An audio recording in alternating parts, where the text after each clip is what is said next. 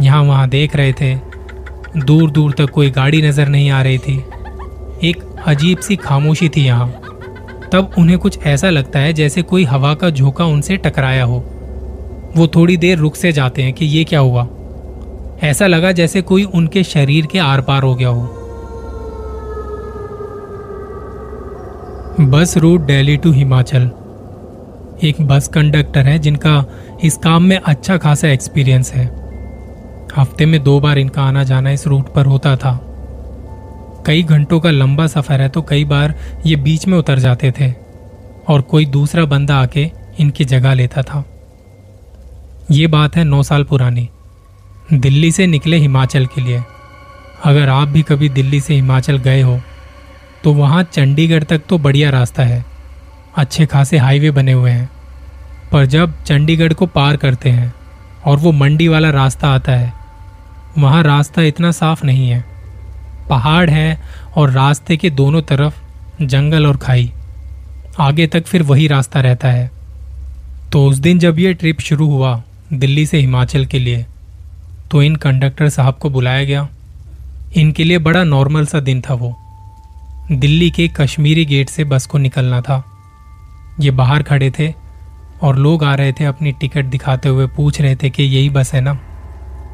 Conductor के हाथ में एक चार्ट था। पैसेंजर्स को सीट दिखा रहे थे। अगर आपने कभी कश्मीरी गेट बस अड्डा देखा है, आप वहाँ गए हो तो वहाँ पे ना काउंटर बने होते हैं। हिमाचल की बस की जो लाइन थी वो अलग खड़ी थी। लोग अपनी अपनी बस को ढूंढ के बैठ रहे थे। वो टाइम ऐसा था कि अगले दो तीन दिनों छुट्टियाँ थी सबकी। तो बसें खचाखच भरी हुई थी। बस का टाइमिंग रात साढ़े आठ बजे से सुबह छह बजे के आसपास पहुँचना था।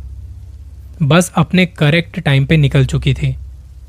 बीच में दो तीन जगह बस को रुकना था, जहाँ लोग फ्रेश वगैरह होते हैं, कुछ खाते पीते हैं। हाईवे के साइड में ढाबे बने होते हैं, और इन लोगों का वहाँ पे कमीशन भी होता है फिर। कंडक्टर बस ड्राइवर के साथ आगे बैठ जाता है। बाकी सारे पैसेंजर्स पीछे बैठे थे। इनमें एक दस ग्यारह लोगों का ग्रुप भी था। जो गाने वगैरह गा रहे थे, हँसी मज़ाक कर रहे थे, करते करते ग्यारह बजे के आसपास बस की लाइट बंद कर दी जाती है, ताकि लोग आराम से सो जाएँ। थोड़ी देर में बस चंडीगढ़ पहुँचने वाली थी और अचानक से बस में कुछ गड़बड़ी लगी। ड्राइवर ने बस को रोका, उतर के देखने लगा कि क्या गड़बड़ है। बस के पिछले वाले दो टायरों में से किसी एक में दिक्कत आ गई अचानक। कंडक्टर ने बाकी लोगों को बताया कि ऐसे ऐसे बस का टायर बदलना पड़ेगा। और हम जहाँ पे खड़े हैं, यहाँ पे पास में ही एक ढाबा है। तो आप लोग वहाँ खा पी लीजिए और फ्रेश वगैरह हो जाइए। आगे जहाँ हमें रुकना है, हम वहाँ पे ज़्यादा देर नहीं रुकेंगे फिर। सबको लगा कि टाइम से पहुँचना है तो यही ठीक है। इस पर कोई ज़्यादा चिक चिक नहीं करता। जब टायर बदल रहे थे तो देखा कि इसमें ऐसी तो कोई दिक्कत नहीं दिखाई दे रही। तो ये एकदम से हवा कैसे कम हो गई? और टायर थोड़ा घूम भी गया था। ड्राइवर ने कहा कि गाड़ी तो कहीं टकराई भी नहीं, ना किसी गड्ढे से होकर गुजरी। तो कंडक्टर बोलता है कि हो जाता है कभी कभी इस बात को यहीं रफा दफ़ा किया और अगले एक घंटे तक उन्होंने टायर को ठीक किया और निकल पड़े वापस से। थोड़ी देर में दूसरा स्टॉप आया, जहाँ इन्हें रुकना था। अगर वो टायर वाला किस्सा ना होता तो। ड्राइवर ने वहाँ बस रोकी और कंडक्टर ने सबसे पूछा कि भाई किसी को हल्का होना है या कुछ खाने पीने को लेना है, पाँच मिनट रुके हैं हम यहाँ पे, पर कोई बाहर नहीं गया। सब बैठे थे अपनी सीट पर। पाँच मिनट बाद वापस से बस स्टार्ट की और निकल पड़े सफ़र पर। चंडीगढ़ का एरिया इन्होंने पार कर लिया था और फिर पहाड़ी रास्ता शुरू हुआ। धीरे धीरे बस ऊपर की तरफ़ जा रही थी। रात के अंधेरे में कुछ भी दिखाई नहीं दे रहा था। बस की हेडलाइट अंधेरे को चीरती हुई निकल रही थी। आधी रात के वक्त दो बजे के आसपास कंडक्टर के पास फ़ोन आता है। इनसे काफ़ी आगे कोई बस थी। उसमें से किसी ने इन्हें फ़ोन करके बताया कि आगे ये रास्ता ब्लॉक हुआ पड़ा है किसी चट्टान के गिरने की वजह से। तो ड्राइवर ने कहा कि अब क्या करें? कंडक्टर ने कहा कि एक रास्ता मुझे मालूम है। वो थोड़ा लंबा रास्ता है, पर आगे जाके इसी रास्ते पे मिल जाएगा। मैं कभी गया नहीं हूँ उस रास्ते पर पर मुझे मालूम है। इधर उधर फ़ोन किया और पीछे से लोग भी कह रहे थे कि क्या हुआ। तब उन्हें बताया इस बारे में। तो फिर डिसाइड हुआ कि अब हमें दूसरे रास्ते से जाना होगा, क्योंकि पहले ही देर हो चुकी है और ऐसे तो पता नहीं हमें कब तक रुकना पड़े यहाँ पे। तो बस को अब घुमा लिया दूसरे रास्ते पर। वो रास्ता इतना साफ़ नहीं था जितना इन्हें लग रहा था। यहाँ सड़कें टूटी पड़ी थी। बहुत पतला सा रास्ता था वो। जैसे जैसे ये आगे बढ़ रहे थे इन्हें उस रास्ते की असलियत पता चल रही थी। दुआ कर रहे थे कि इस रास्ते पर आगे जाके कोई गड़बड़ ना मिले। ऐसे में रात के समय धड़कनें भी बढ़ जाती हैं। यहाँ पर गाड़ी की स्पीड बहुत कम हो गई थी। इन्हें आगे जाते हुए एक ढाबा दिखाई पड़ता है, जो कि बड़ी अजीब सी जगह पर था। ना तो वहाँ कोई घर था, ना वहाँ लोग नज़र आ रहे थे, ना कोई गाड़ी खड़ी थी। पीछे बैठे लोगों ने कहा कि हमें टाइम लग जाएगा। तो एक बार यहाँ रुक कर चलते हैं। ड्राइवर और कंडक्टर को भी लगा कि इतने धीरे चल रहे हैं तो टाइम तो शायद लगेगा हमें वहाँ पहुँचने में।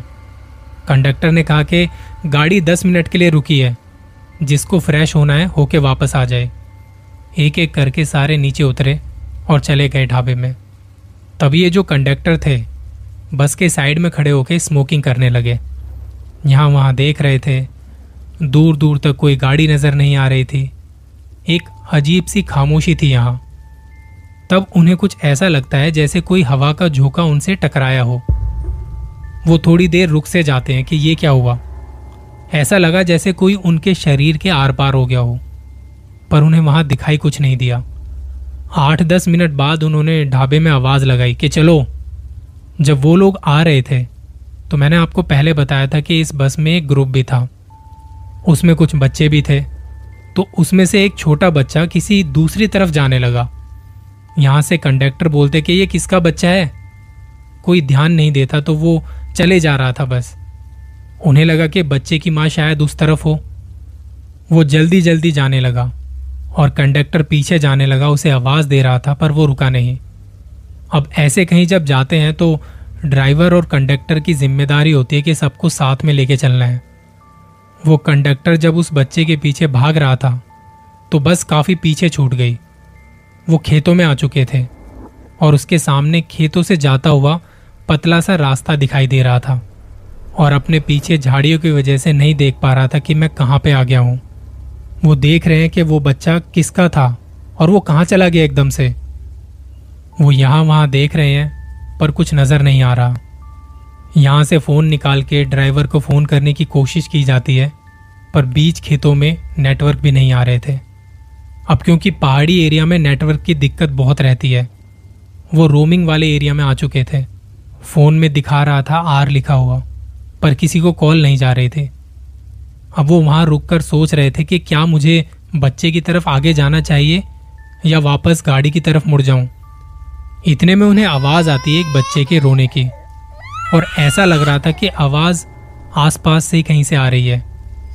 इधर उधर देखते हुए, उस बच्चे की आवाज़ को फॉलो करते हुए, जब थोड़ा आगे आए तो उन्हें अपने से 25-30 मीटर दूर बच्चा दिखाई दे रहा था, जिसने एक औरत का हाथ पकड़ा हुआ है। कंडक्टर ने देखा कि वो औरत कुछ फटे से कपड़ों में थी, चेहरे पर दुपट्टा था। उनके मन में तभी आया कि कुछ अजीब है। कोई नॉर्मल चीज़ नहीं है ये। तमाम तरह के सवाल उनके जहन में आ रहे थे। ऐसे वक्त में एक आम इंसान क्या करेगा? सबसे पहले उनका ध्यान जाता है उस औरत के पैरों की तरफ़। पैरों में कुछ पहना हुआ था तो पता नहीं चल रहा था उसके पैर उल्टे हैं या सीधे हैं। वो धीरे धीरे अपने कदम वापस लेता है। सामने से वो बच्चा उन्हें हाथ के इशारे से अपनी तरफ़ बुला रहा है। पर कंडक्टर अब कुछ ना सोचते हुए भागने लगता है पीछे की तरफ़ और भागते हुए उन्हें उस औरत की आवाज़ सुनाई देती है। बिल्कुल अपने कान के पास से। और ऐसा लगा जैसे वो औरत उनसे कह रही है, रुक जा रुक जा, क्यों भाग रहा है? कंडक्टर अपनी पूरी स्पीड में भाग रहा था, जितना तेज उससे भागा जा रहा था।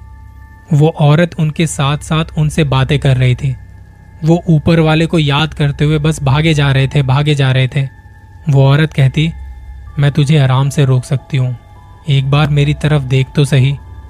वो भागते भागते सोच रहा था कि जितना मैं भाग रहा हूँ, इतनी दूर तो बस है भी नहीं। अब तक तो मुझे बस के पास तक आ जाना चाहिए था। वो औरत यहाँ से आई कांटेक्ट बनाना चाह रही थी, पर कंडक्टर ने उसकी तरफ़ नहीं देखा। वो भागता जा रहा था, भागता जा रहा था, उसकी साँसें फूलने लगी। वो औरत कहती, मैंने तुझे पहले भी इस रास्ते पर आते जाते कई बार देखा है। पर कंडक्टर तो इस रास्ते पर पहली बार जा रहा था। काफ़ी देर भागने के बाद एक पॉइंट आया जब उसे बस नज़र आने लगी। वो और तेज भागा। भागते भागते जब उस औरत की आवाज़ आनी बंद हुई तो उसने पीछे देखा। वो औरत गायब हो चुकी थी। बस तक आते आते पसीने पसीने हो चुका था। ड्राइवर ने कहा, भाई, इतना हाफ़ क्यों रहा है? कंडक्टर ने कहा, पहले यहाँ से निकलते हैं, बाद में बताता हूँ। जब ये लोग निकले तो बीच रास्ते में कंडक्टर ने अपने साथ आप बीती ड्राइवर को बताई। ड्राइवर की हालत खराब हो गई। उसने कंडक्टर को कहा कि, थोड़ा लेट जा, आराम कर, मैं देख लूँगा। कंडक्टर अपनी आँखें बंद कर रहा था। तब उसे वही आवाज़ सुनाई दे रही थी कि, तुझे मैं हर बार देखती हूँ।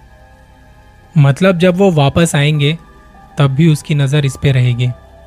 इन्हीं सब ख्यालों में कुछ घंटे बाद जब बस वापस से अपने वाले रास्ते पर आ जाती है, जो रास्ता ब्लॉक था, इनकी बस घूम के इस वाले रास्ते पर वापस आ चुकी है। थोड़ा आगे एक स्टॉप आता है जहाँ ये रुकते हैं चाय पानी पीने के लिए। तब वहाँ कुछ लोकल लोगों से इस बारे में बात की। तो उन्होंने बताया कि इस रास्ते से कोई आता जाता नहीं है। कभी गलती से कोई गया भी है तो उसका पता नहीं चला। और हम लोगों की यहाँ से वहाँ जाके देखने की हिम्मत भी नहीं हुई कभी। इस रास्ते के कुछ राज हैं, जिनके बारे में कोई ज़्यादा जानता नहीं है। बस कोई औरत दिखाई देती है एक बच्चे के साथ। कुछ कहानियाँ हैं यहाँ की वैसे।